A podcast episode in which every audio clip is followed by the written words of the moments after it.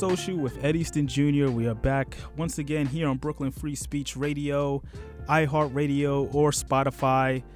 And as always, it's another one of those weird week in sports where, you know, we talk about so many things that's going on on the field, almost as much as we talk about what's going on off the field. And with that being said, I'm just going to lead right off with it the NFL. Okay, now, I, get it. It's the whole, you know, preseason. Everybody has their opinions on it. Preseason sucks. Everyone knows preseason sucks, okay?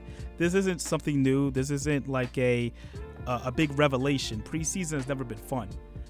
But you have to look at it this way.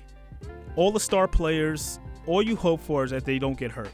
Because that's what happens every preseason. You already had in training camp uh, a couple of players just tore their ACLs. We had the rookie for the Washington Redskins, not even going to play it down this year towards ACL. He's done.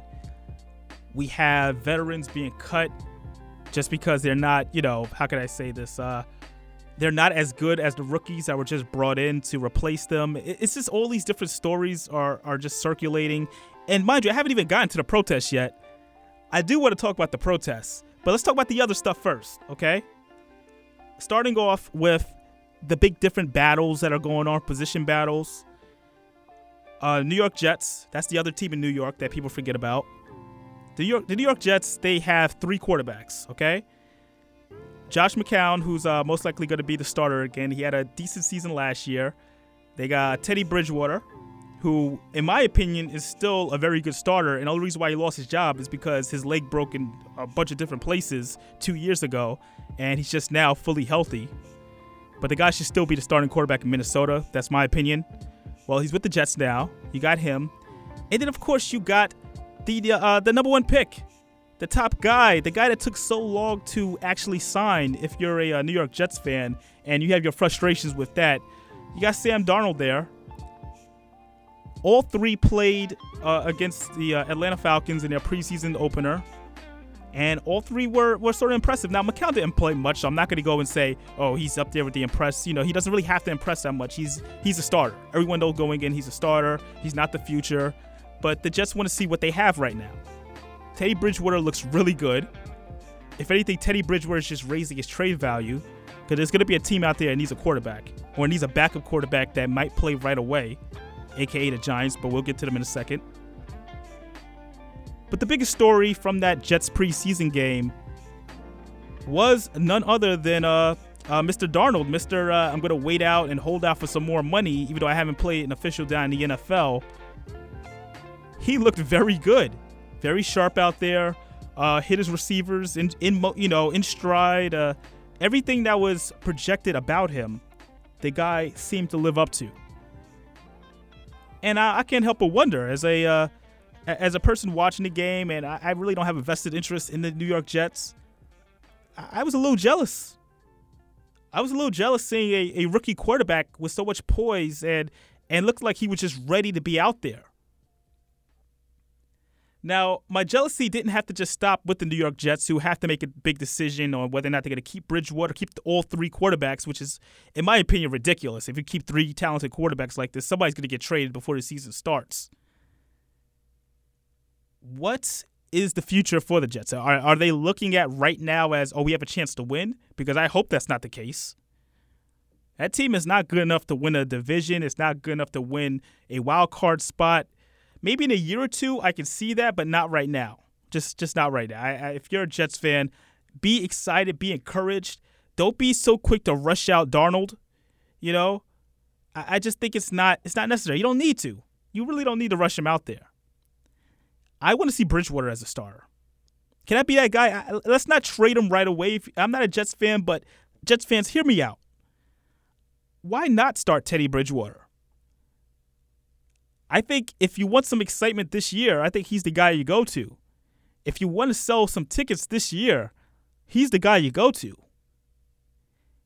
I think you know what you have with with uh, Darnold as your backup, you know he's going to be the starter probably for the next ten years. That's what you're hoping for. Why not give Bridgewater a shot? Unless the, the, the price for him trading him is, is high, then I get it. Make the trade if it's high, but if there's no good offers, just hold on to him. McCown, you can let go. I just don't see the value in keeping him. Some people say he's a veteran. That's you need a veteran. You need a veteran to teach the youngster. Sometimes it doesn't work that way. If the if the youngster is that much better than the veteran, I'm just putting it out there. Speaking of veterans and youngsters, now we go to the New York Football Giants. I was at the game uh, this past Thursday. Saquon Barkley made his debut. There's such a big buzz around it. I even bought the jersey, which you guys will see on Instagram. And everyone's like, you know, let's let's hope he, he doesn't get hurt. That's all we care about. Everybody's pessimistic. We just say, do not get hurt. Okay, we understand that. You have all this guaranteed money. You're a running back. You're in a meaningless preseason game. We do want to see you, but we really don't want you to get hurt. We weren't expecting many people to play. I didn't expect Eli Manning to play, but Eli played a couple downs.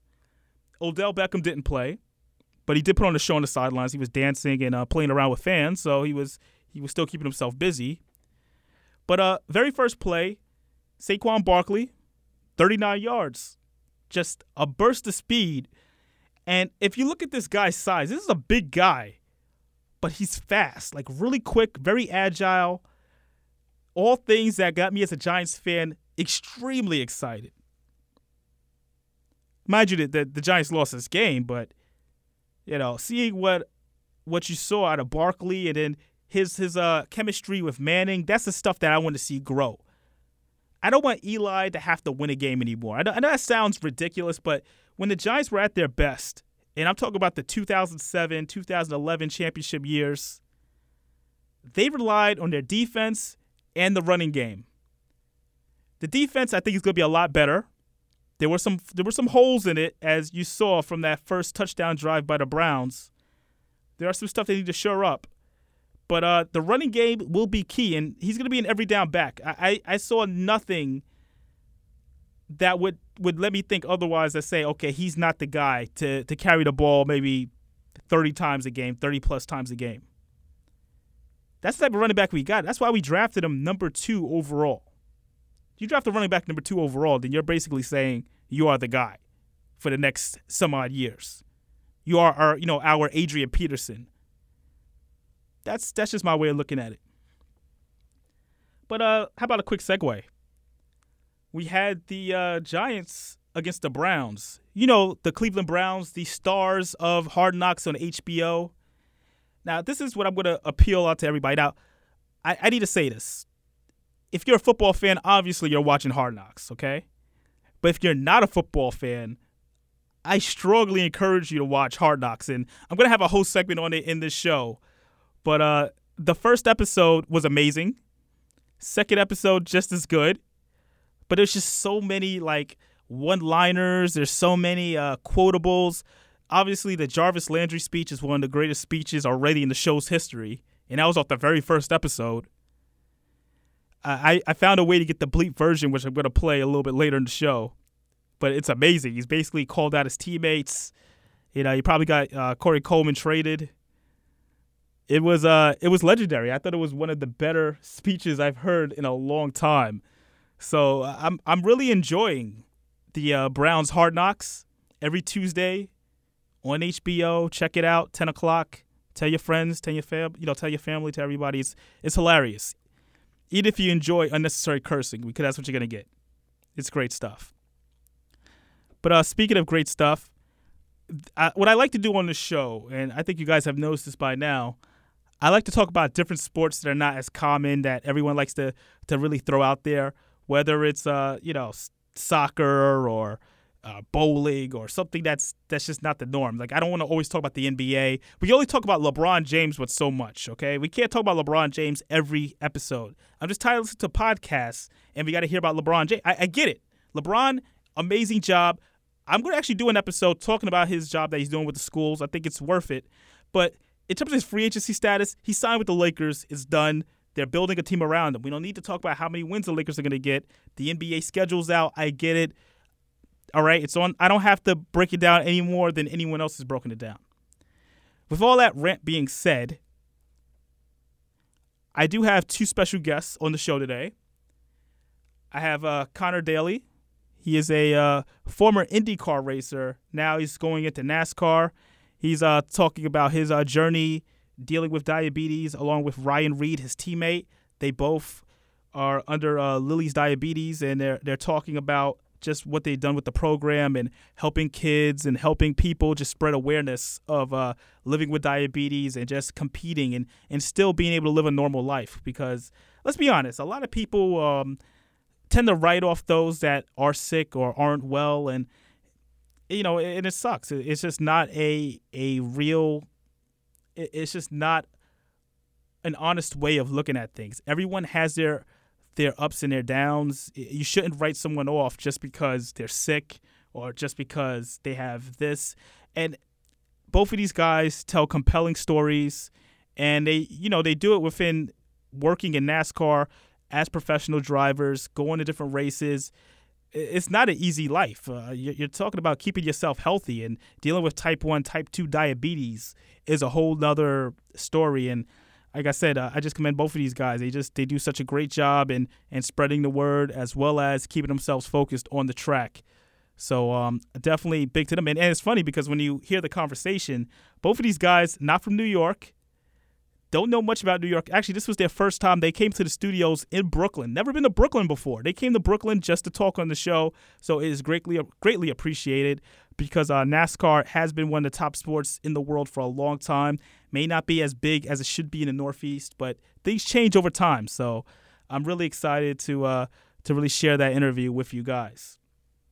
And uh, with that being said, as always, I'm open to your comments, your questions via social media. Be nice at Ed Easton Jr. on Twitter, Instagram. Share your thoughts. Let me know who you feel like I should have on the show, which sport you feel like I'm neglecting. Because I remember for a while, everyone was like, oh, I don't talk soccer. I don't talk soccer. I did two different soccer episodes. I did one on MLS and I did one on the Premier League. So I do listen to what you guys are saying. I love the comments. I love the feedback. Let's keep it going. And uh, we're just going to, you know, just enjoy that. So what we're going to do is uh, step aside and go to break. And I want to go to break on that infamous speech. Like I said, I, I, I waited a week for because I wanted a bleep version, I wanted a clean version, but we're gonna get that infamous speech from Jarvis Landry as we go to break. This is from the first episode of Hard Knocks. You're listening to Sports Social with Eddie Easton Jr. here on Brooklyn Free Speech Radio, iHeartRadio, and Spotify. Well, let me say something real quick. Yeah, go ahead. Fellas, I don't know what the been going on here, and I don't know why it's been going on here, but this, if you're not hurt, like if your hamstring ain't falling off the bone, your leg ain't broke, I don't know, like you should be practicing, like straight up, like that is weakness, and that is contagious as, and that ain't gonna be in this room, bro. That been here in the past, and that's why the past has been like it is, bro. That's over with here, bro. If you can practice, practice. You can't get no better. Ain't nobody gonna get better by being on the sideline if you ain't hurt. If you not hurt, you gotta practice. Because you make other work even harder. Now they had more risk of getting hurt because you don't want practice because you been a Straight up, man, that is real, bro. That ain't happening here. I'm just letting y'all niggas know that not happening here. I'm hurting, I'm tired just like every body in this But I ain't taking no days off because I can't be great that way. That gotta be the attitude and the mentality all the time. All that weak don't live here no more. That don't exist. It's contagious, bro. Like it's really contagious. It's contagious. Oh, that's what you say. iHeartRadio now combines your favorite radio stations, plus your on demand music collection, all in one app.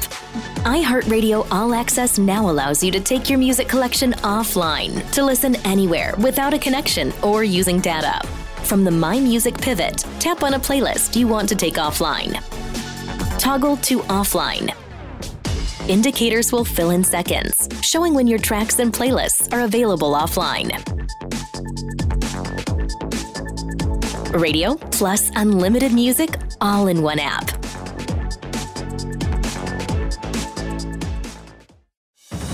Match day is no ordinary day. The pitch hallowed ground for players and supporters alike. Excitement builds. Game plans are made with responsibility in mind. Celebrations are underway. Ready for kickoff, MLS clubs and our supporters rise to the challenge. We make responsible decisions while we cheer on our heroes and toast their success. Elevate your match day experience. If you drink, never drive. Time is money. Just ask defensive end Carl Nassib. Who here knows what compound interest is? This is real. Financial advisors are everywhere. Okay, they'll take your money and they'll take one percent of everything you got. And you're like, oh, it's one percent. Doesn't matter. I know it matters. It That's matters. why I It ain't trying to to a lot because if you learn this yourself, you can make billion dollars. We got a lot of money right now, right? This is the easiest equation to make you rich. You have a million dollars, and after seven years of getting 10% on that money every single year, okay, you're making money off of it. You're gonna double it after seven years. So you double your money every seven years for 42 years. You get 64 times your original money. So you got a million dollars. You can end up with 64 million dollars by the time you retire. Nice. If you don't turn that. Listen, Myles has got. Thirty million dollars. Okay, so let's say let's say Yo, half add of- that. Half- This mother be a billionaire by the time he was. So hold on. I'm gonna ask you this again. So you telling me, Bro, it's crazy. It's believe it? I swear to You God. that? No, you don't believe so- that. Believe that? Bro, I've been thinking that the past three months, and I don't spend like money on stupid. I, I met Taylor Swift, and before the concert, I was like, I need to buy a Rolly, so she knows I got it, and I didn't because of this. So you telling us that all we gotta do is put a hundred thousand dollars in the bank Yup. and let the sit there? Hundred percent. Let it sit. Don't touch it. Interest. It's called interest, and it's so easy. When you go to the store and you buy something for ten grand, that's six hundred forty thousand dollars. Hmm. Perky boy, So I, you charge people for that. That's good knowledge, man. Hey, no, don't charge me. You spend two hours a day on Instagram. That's one month out of the year. Two hours a day. That's one twelfth of your day. That's one twelfth of your. Year. That's one whole month on Instagram, on Twitter, on Facebook, on whatever people do. That's One month out of the whole year. What's wrong with doing that, though? Spending a month on Instagram Out of the year, yeah. because you're just not bettering yourself, bro. Sports Social with Ed Easton Jr. We are back, and I had to bring the man back on. He is a legend around these parts, bringing in Mr. Stan Talouis. If we're talking football, I got to bring Stan on. That's high praise, my friend. Why, you don't think you've earned it? I mean, I'm I've earned legendary status for other things. I don't know about football. well, I had to come to you because uh the big talk in football, besides the actual Week One preseason, because that's so exciting, is uh Hard Knocks, and Hard Knocks Right. seems to be the talk of preseason every year anyway. So far, the Cleveland Browns, after um just the first uh first two episodes, have given us some classic material. I just want to start from the first episode, the Jarvis Landry speech. I mean, can we call that already the the greatest speech in Hard Knocks history? Even that, could that be better than the uh, the Rex Ryan "Let's Get a Snack" um speech? See, that's not so. I'm I'm glad you brought that up because the Rex Ryan thing wasn't as much of a speech as much as it was just a, a blithering idiot doesn't know what he, what to say and he says let's go get a snack. That's not really a speech. That's no one no one is no one is running to a brick wall listening to Rex Ryan talk about you know getting a snack. I mean maybe my my my buddy Will, you know maybe he might, but no nobody real is getting excited about that. Jarvis Landry's speech on Hard Knocks is definitely one of the most most passionate speeches uh, I've ever heard on Hard Knocks, hands down. Um, and it speaks to just who he is as a person. I mean, remember this is this he was a he was a college teammate of Odell Beckham Jr.'s. They they cut from the same cloth, um, and you know that they they they take football really seriously. So I, I'm really not surprised by it, but at the same time, you know, I, I would say it's definitely going to go down as one of the more remembered parts of Hard Knocks this season.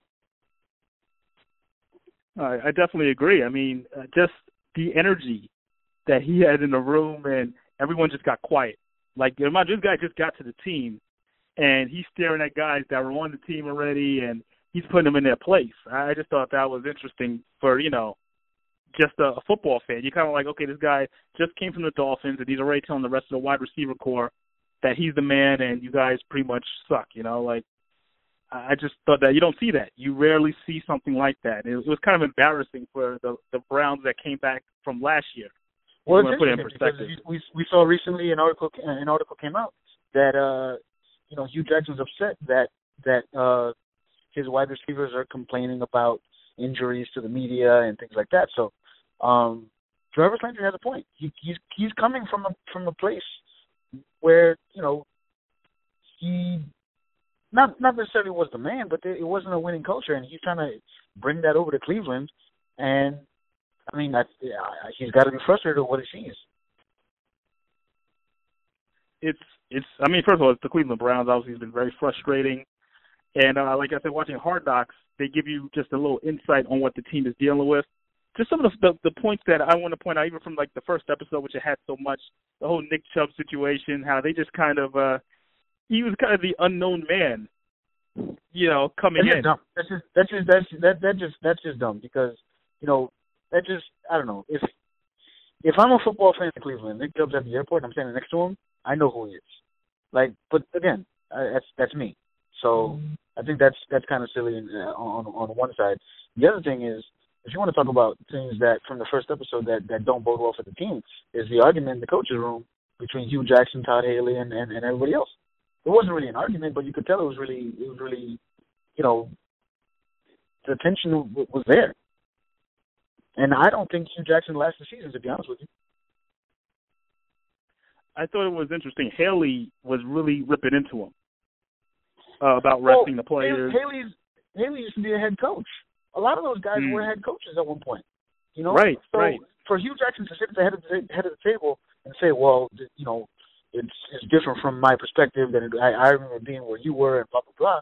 I get what he's saying, but he's he's got to remember he's talking to guys that were also in his chair. Todd Haley was Todd Haley won more games than Hue Jackson ever has as a head coach. So, you know, it's it's kind of hard to be condescending when guys know where you're coming from, and you know, like I said, I understand where Hue Jackson's coming from. I understand what he's saying, but he's got to come at it a different way, and I think that's going to cost him his job at some point. Well, you know, I'm gonna when I look at Hue Jackson, obviously he was dealing with a lot with the, the you know the sudden loss loss of his mother and I believe his brother as well. So I'm giving him a pass for you know all of that right there because you never know. That could, those are a lot of uh, emotional decisions after a while. Sure. You know, people don't like to admit that, but that that's you know that, that buys into it a little bit. So I'm going to give him a pass on that one. Um, that was that was pretty uh, you know look, I'm all about HBO, you know, giving you the the gritty and all that stuff. That's some real like you know low moments they were taping up. Yeah, that was that was pretty rough. It was tough to watch, you know. I think a lot of that is you're right. It's it's HBO taking advantage of of of the situation, but let's be real. If there was if there was more going on in Cleveland in the Browns training camp, you know, they probably you know, probably wouldn't have shown that. I mean, uh, how, how many times are you gonna? How many times can you bring up Baker Mayfield and the fourth string quarterback? You know, not not filling up the fridge right. I mean, it was entertaining. Honestly, it was entertaining for a minute.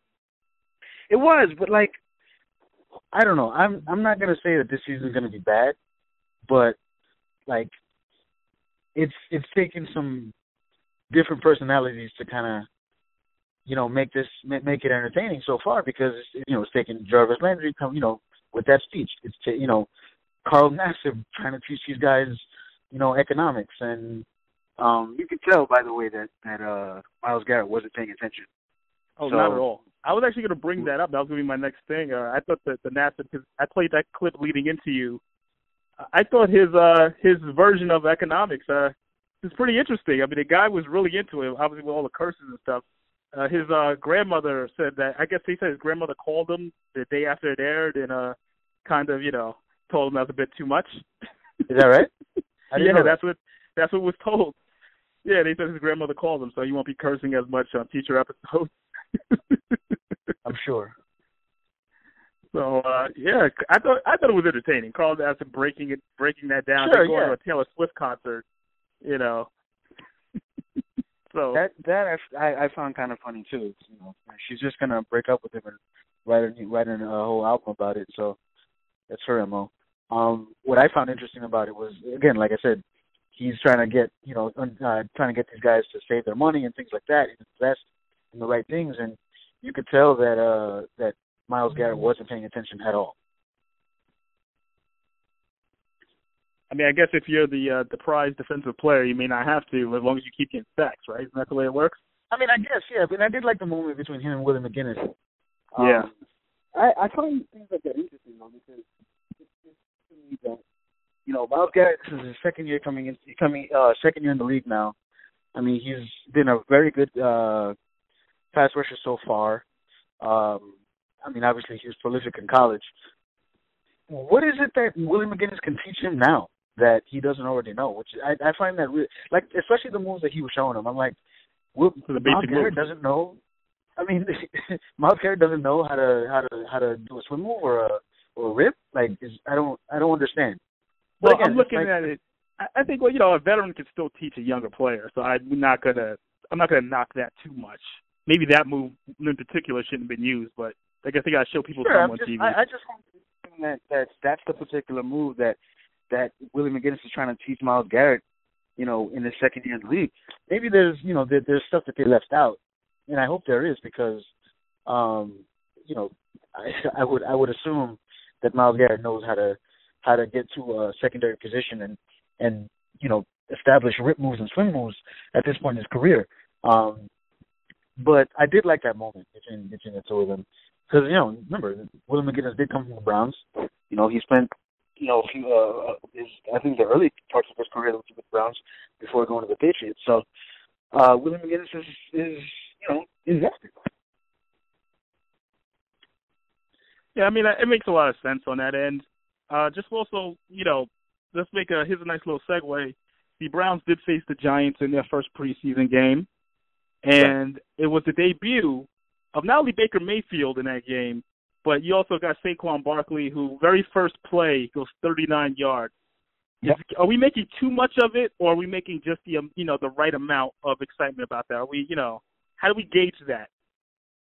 Well, I'll, I'll put it this way: Saquon finished with uh, 42 yards on on four carries. So the 39 yard rip was great, but he only got three more yards after that. So let's put things put things in perspective. Um, is he going to be good? I think so. I think he's going to be pretty good. Um, and it's important to know that he probably would have got more more yards, but he was chased down by you know another rookie, Denzel Ward, who's who had one of the fastest 40 times in the uh, in the combine. So um, I think we can be excited about Saquon, but you know let's let's temper our enthusiasm because you know there's still an offensive line that needs to block for him. There's still defense that needs a game plan for him. So I'm not saying he's going to come out and win Rookie of the Year or you know rush for 2,000 yards, but I think we have a lot to be um, to be happy about. And you know at this point, you know they're, they're talking about his hamstring and they're being cautious with him, but they're they they you know they don't think that he's uh he's going to be in any any any trouble. So uh it'll be interesting how they how they how they uh, use him moving forward. Yeah, I'm really curious to see what um happens with him, and you know, it just it's just it, it brings a lot you know to the team for excitement and obviously all the possibilities with uh, Eli and Beckham being healthy. It, you know, the Giants fans are excited. Another fan base that's excited, obvi- obviously, are the Jets. I was pretty impressed with uh, Darnold and um also with uh with Bridgewater. Is there a bit of a, a quarterback controversy with the Jets right now? Like, because I don't know I where don't where so. they go here. I don't Where do think they go I think, here? I think I think the plan all along was to start uh Darnold.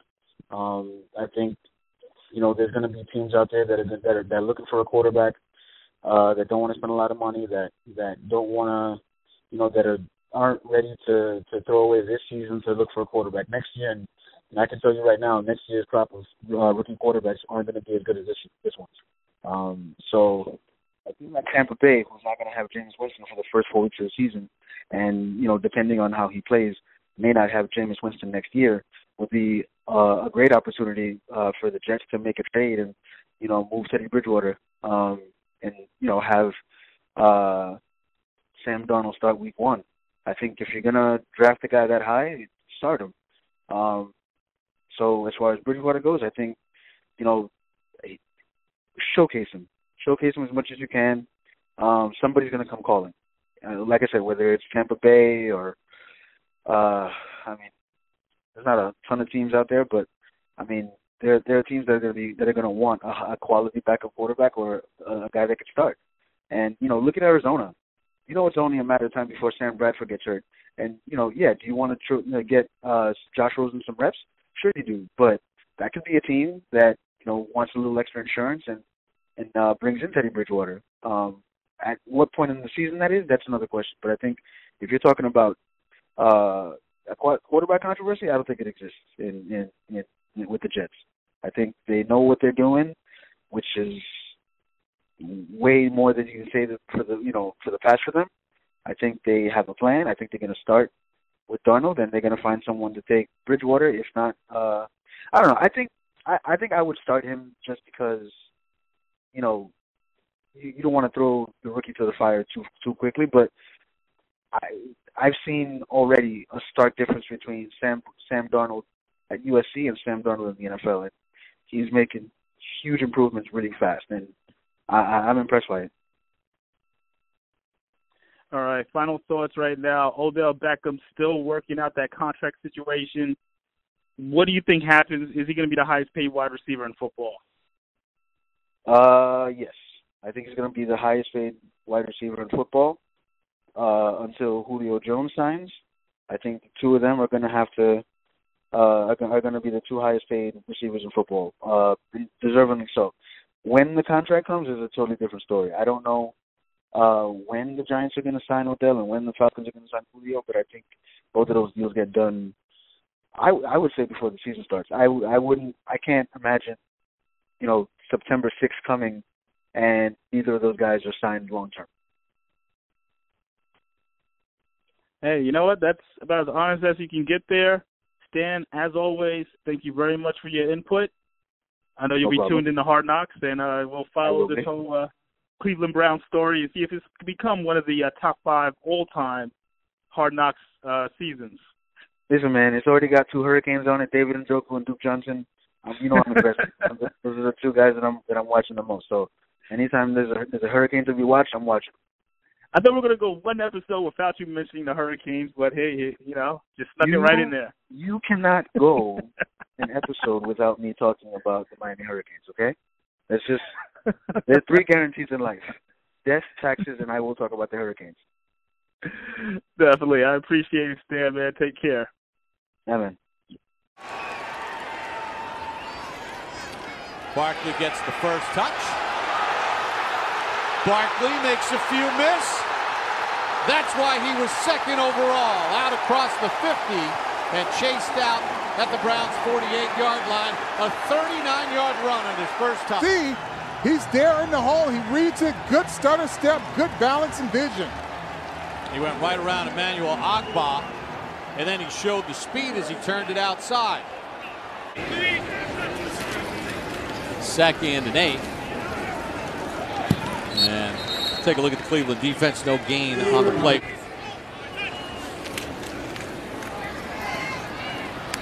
Barkley, nowhere to go on that first down run, and he loses two on the play. Listen, we got to play football. Barkley picks his way up the middle and picks up four play. First touch went for 39 yards on a run.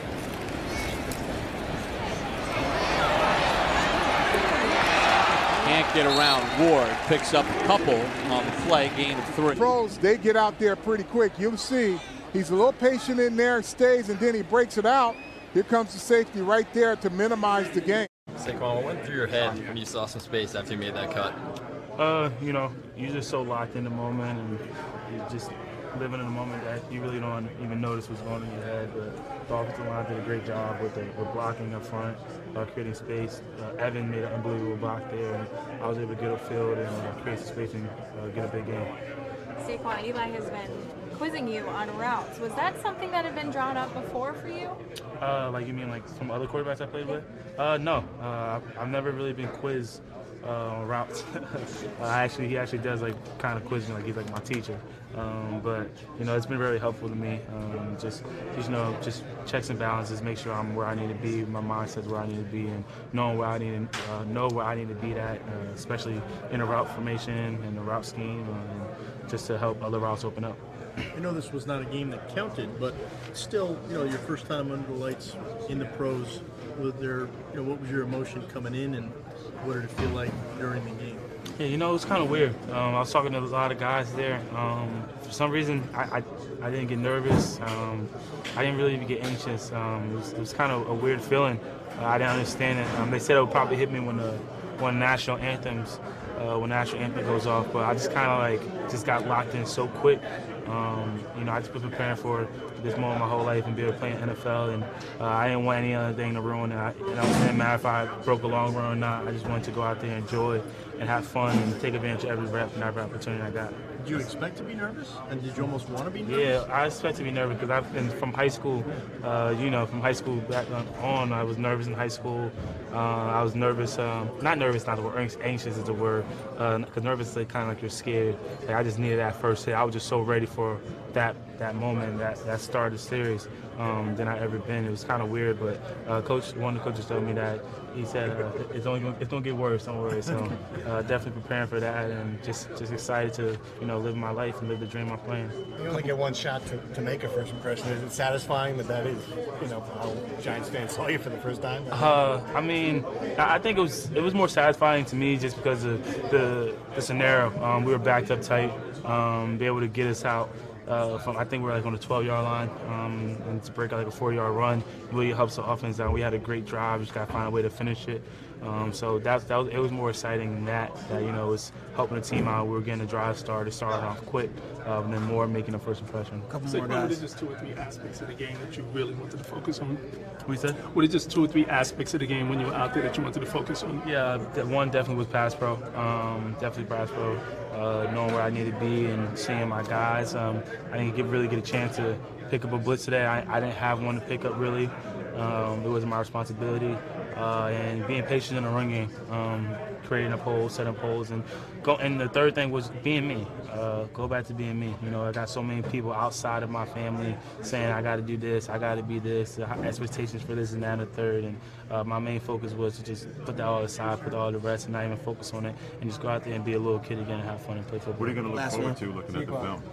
Uh, you know, learning, um, learning from throughout the whole game. Even though I wasn't in in the third and the second and fourth quarter, um, and I split reps with uh, Stu in the in the beginning, learn from his reps, learn from the from Rob who, who played amazing, and Scoot who played amazing, uh, learn from Wayne, and uh, continue to grow as a player. Getting sick or hurt is never fun. It can be really scary. That's why we believe every child should have access to the best medical care, and thanks to the NASCAR Foundation, the pediatric program provides just that. Over the past 10 years, more than 500,000 children have received treatment through the Speediatrics program. When you're here, it's like being at the racetrack, and every kid gets a speedy bear. And the best part? You got to meet a real race car driver, like me, the next champion. No, I'm the next champion. No way, guys. I'm the next champion. No way. I am. No, guys. I'm the next champion. To learn more and show your support, visit us online at NASCARFoundation.org. With your help, we can make sure every child goes on to be the next champion. Got Conor Daly here making an outside pass on Ed Carpenter. And Ed has been pretty strong, so that's a strong move by Conor Daly. So Talk about teammates. AJ Foyt Racing, the ABC cars are at it. Nice move by uh, Conor Daly around the outside of his teammate. Looking at Conor Daly, who when we left you was the race leader. He's just gone on and off pit road for a splash of fuel and come out second. This is his chance to win an IndyCar. Conor Daly for the race lead.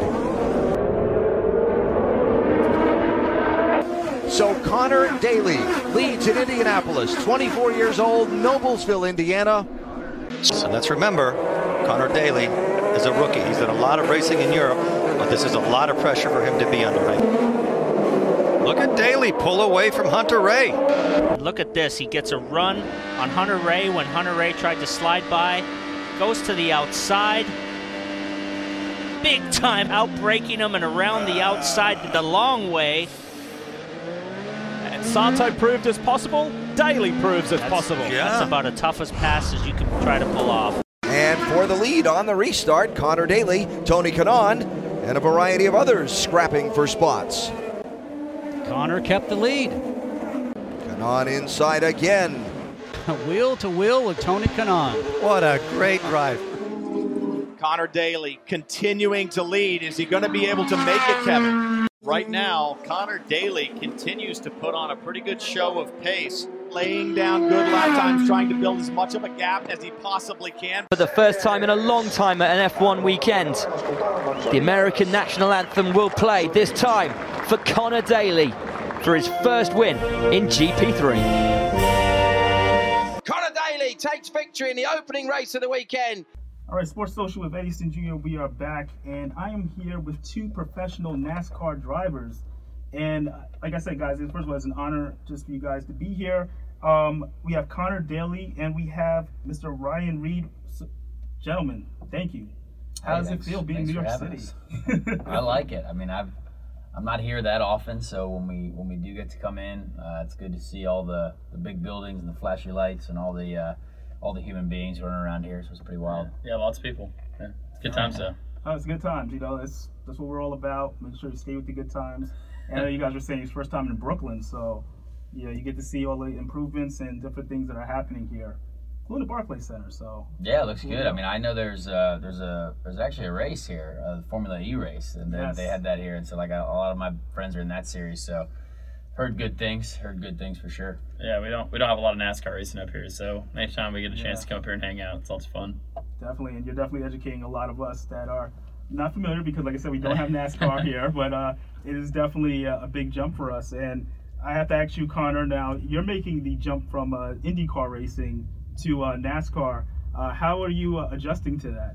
Uh, it's totally different. I mean, it's a it's a different world. Um, you know, every they're still race cars, so they all still go fast. They stop, they turn left and right, um, but uh, but they do it in a, quite a different fashion. So it's going to be a lot of fun. I mean, we've got a you know a really good team, and I've got a good teammate here in Ryan to, to learn from. So uh, I got to try and do the best job we can with it, and, uh, and and see where we go from there. But I'm I'm I'm definitely very excited. I've driven almost every type of racing car there is out there, and then uh, NASCAR was the next uh, frontier. Hey, I hear that. And uh, both of you guys have racing in your families, uh, I believe. Um, kind of from, from your Yeah, father. yeah. right? You know, my, my dad used to race uh, back in the day, Formula One, IndyCar, uh, sports cars, a lot of different stuff. So, always in my blood. Um, I've, and I've always loved it since uh, since I was a, a young lad. Yeah, yeah, same thing. My dad raced. My dad was always in the NASCAR world, which kind of uh, was the biggest reason that I, I, you know, kind of fell into that, and that was that was always what I wanted to do. I never, I never really, um, you know, thought about going into the open wheel wheel side of things. It was always NASCAR for me, and uh, primarily because because my dad raced in NASCAR. Right, and you actually started as early. You won the uh, go kart. Yeah, I, I, as early as that. yeah, I started racing go karts when I was four. So my mom was not too thrilled about her four year old getting a new go kart, but uh, she uh, she she obviously you know sees how passionate I am about it, loves it now. Goes to my fo- both my folks go to a lot of races, so it's it's pretty cool. Okay, no wrecks or anything, right? It's go karts. Oh, it, there's wrecks. Oh, there's yeah, wrecks. no, it- it's racing, man. It, it's it's part of the deal. I hear you. And um, you guys actually also um, share a bond in a sense with uh, um, you guys with uh, Lilly's Diabetes uh, as the sponsor for your um, for your team. Can you please describe uh, both of you guys' stories in regards to diabetes and how you're dealing with it? Yeah, I was uh, I was diagnosed with type one diabetes when I was 14, um, 12 years ago now, and uh, and yeah, it was sort of a, a an odd uh, an odd stage in life. Didn't really know much about it at the time. Didn't really know what it was going to do, uh, you know, for my future. Didn't know what was happening. Um, but you know, for me, I was in a race car, you know, five days after I was diagnosed because I just I didn't really I didn't really think of it as something that was ever going to stop me. So you know, however many years we are now later. I've been racing for a very long time now with it and living with it, and um, it's gone well so far. So uh, I, I, can't complain. It's been you know it's been cool to share uh, share the story with uh, you know with a lot of other young kids who you know who are struggling with it and who have struggled with it for many years, just like me. And uh, it's it's it's always cool if you can kind of bring a smile to someone's face. Uh, you know when they say, "Wow, you actually drive race cars with this." This is like something that's they, they sort of don't really realize is, is possible. But you know realistically, you can you can still do whatever you want. Yeah, uh, I was diagnosed when I was 17, so a little bit, little bit later. Um, but I was racing already and had racing for a long time. Was diagnosed with type 1 diabetes. I was actually told I would never race again by the doctor who diagnosed me. So, um, you know, I just feel so blessed and fortunate to be back in a race car today, doing what I love. And like Conor said, you know, we are able to um, make a huge impact in a lot of people's lives by just by doing what we love to do and not letting it hold us back. And you know, you talked about Lilly Diabetes uh, you know, being both of our partners, and they are uh, just it's such an unbelievable uh, partner and organization to to you know really take on um, and, and, try and help promote uh, you know not a, a, kind of a life that you know saying hey you can you can go out and do the things that you love to do despite having diabetes um, and so it's uh, it's been an honor to work with them and um, done a lot of uh, really really cool things gone around the country talking about like Conor said living with diabetes and driving race cars and lots of fun. And Ryan, it's interesting you brought up. They said that you may not even race again. And uh, what year was that uh, when you were first diagnosed? Uh, it was 2011. 2011, and you went on to win two races since then. Yeah, yeah, um, yeah. Well, so you know, since since being diagnosed, won won actually quite a bit of race, quite a few races. Um, but I got into uh, NASCAR Xfinity Series in 2000, started racing full time in 2014 and uh, I've won Daytona twice uh, in NASCAR. So I mean, for us, Daytona is definitely kind of that's our that's our Super Bowl, right? That's our biggest race of the year. So to have, to have won twice on our biggest stage is so cool. And um, you know, I think certainly when I talk about Daytona win, the thing that I probably think about the most uh, is after the race and when I was, you know, through Twitter and Instagram and uh, social media, email, text, um, just all the people that reached out and to see how much that win meant to some people because because of my story about living with diabetes and uh, being told I'd never race, overcoming that, and then standing in victory lane at Daytona uh, was so special, and uh, it was special to a lot of people. Which you know, obviously for me, the fact that doing what I love to do and, and standing in victory lane meant something to other people is just very very cool. That is really cool, and uh, I have to ask now. Obviously, you guys are dealing with diabetes, and what is it when you're racing? Is there any adjustments that you do during race to you know help during the process, or? Yeah, I mean it's all about preparation. I think for us, I mean we've you know we, we both sort of go through the same uh, you know through the same steps on the way up. You know whether it's nutrition, whether it's you know figuring out where we need to be, uh, you know blood sugar wise before the race, and uh, you know I we, we both use you know continuous glucose monitoring systems uh, in the car so we can see uh, see where we're going, see what's happening, see what we need to do, make adjustments. You know we've got a got a drink bottle in the car if we need that, if we need some sugar. Um, so there's there's there's everything you know we have everything that we need to be prepared and, and that's and that's all that uh, you know that's all it's, it's worked for me uh, for all these years and it's worked for Ryan. I mean we've you know he's won at the highest level and and, uh, and we've, we've we've both been uh, you know been through this sport quite a, for quite a few years now at, at the highest level and, and competing against all the you know every, everyone else and, and it's, it's it's gone well so I think preparation is key and it's always worked for for me so far for sure. Yeah, yeah. Just echoing what Conor said. You know, I think that no matter what you're doing, uh, living with diabetes is about you know preparing, being prepared, making sure that you have everything necessary, whether it's you know insulin or uh, glucose, whatever it is. You know, things that to treat your diabetes, uh, whatever the case, whatever you have going on. Um, and then whatever you're doing in life, work with your doctor. You know, I think that's probably the biggest thing is you know a very close relationship with my doctor and endocrinologist, um, and that's allowed me to you know really uh, as you know, I feel like diabetes is kind of a roller coaster. You're going to have good days and you're going to have bad days. And, um, you know, working with your doctor and having that relationship um, makes, makes, you know, those bad days a lot, a lot easier. And those are how you overcome those, I think. Yeah, I actually was uh, reading up a little bit on your story and I heard that you had to actually find, it was a different doctor you had to go to because there was um, certain doctors that just wouldn't clear you or wouldn't say that, you know, that you should be racing. Uh, you think that there's an importance of having like just a certain relationship with a doctor to understand okay what you're trying to do and how to work with your situation yeah i think certainly you know looking back and um, i worked with uh, i was diagnosed by a general physician and so uh, I didn't have an endocrinologist, and I had, I had actually talked to a couple different endocrinologists before I found the one that I currently use, and I think just a lot of them. The first doctor said you're absolutely not going to race, and then it was well, I don't know, I don't know anything about NASCAR racing. You know, all I can tell you, all I can help you with is how to manage your diabetes. And then I found an endocrinologist uh, in Southern California. I grew up in California. Uh, so I found an endocrinologist in Beverly Hills, and she, her name's Ann Peters. She's like my second mom, uh, but she has worked with a ton of athletes, and um, she really changed the whole perception for me. You know, she was like, "We're going to get back in a race car. We're going to do this. Um, you know, I'm going to teach you how to manage your diabetes, both inside and outside of the car. Uh, you're going to train and eat like an athlete." And I think that's when I looked at it and said, "You know what? I'm going to take control of this disease. It's not going to stop me. You know, I'm gonna, I'm not." I'm not going to give up on what I love to do because of a disease that I didn't choose. And uh, I think that she really kind of helped instill that mindset. So, yeah, to answer your question, I think it's extremely important not only working with your doctor, but having the right doctor who um, is going to help you not just manage the disease, but really control and, and, and you know, dictate what your life's going to look like despite having diabetes. Okay, and um, and I, I have to ask now for uh, anybody that wants more information on Lilly Diabetes, uh, where can they go to?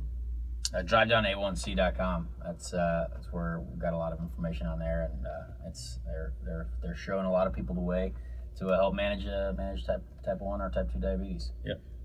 Okay, and uh, Conor, I thought your first race is end of the month.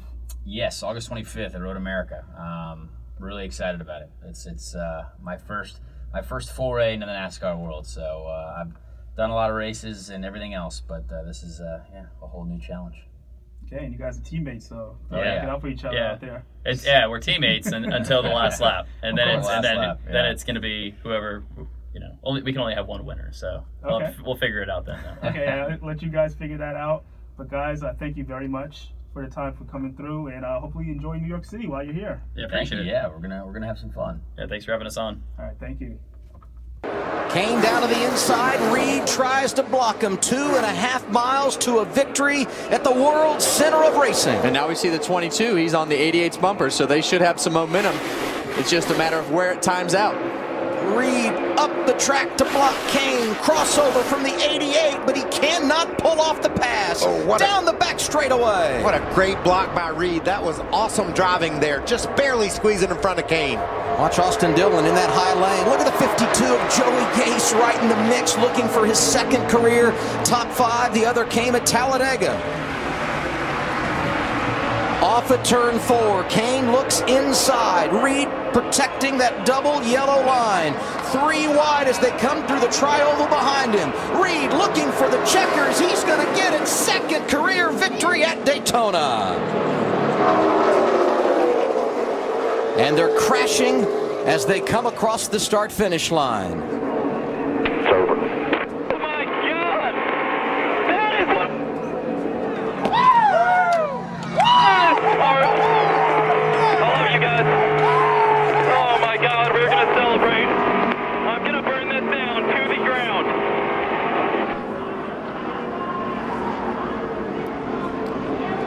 Well, and this time he knew what it was like to win, and he wanted to come back and win for his team, and, and what a great win for those guys. And look at the guys that he bested.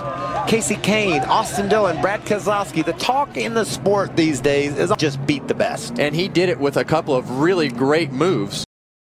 I want to take the time to thank my guests Conor Daly and Ryan Reed for stopping by the studio and uh, just informing us on what goes on with Lilly Diabetes and just the uh, the whole program and everything that's going on with that. So please make sure to check that out, as well as support Conor in his first race in NASCAR. That's a big deal. Also, special shout out to Stan Talouis as always, giving us the hard knocks and his thoughts on the New York Giants because there are so many thoughts. And until next time, you've been listening to Sports Social with Ed Easton Jr. here on Brooklyn Free Speech Radio.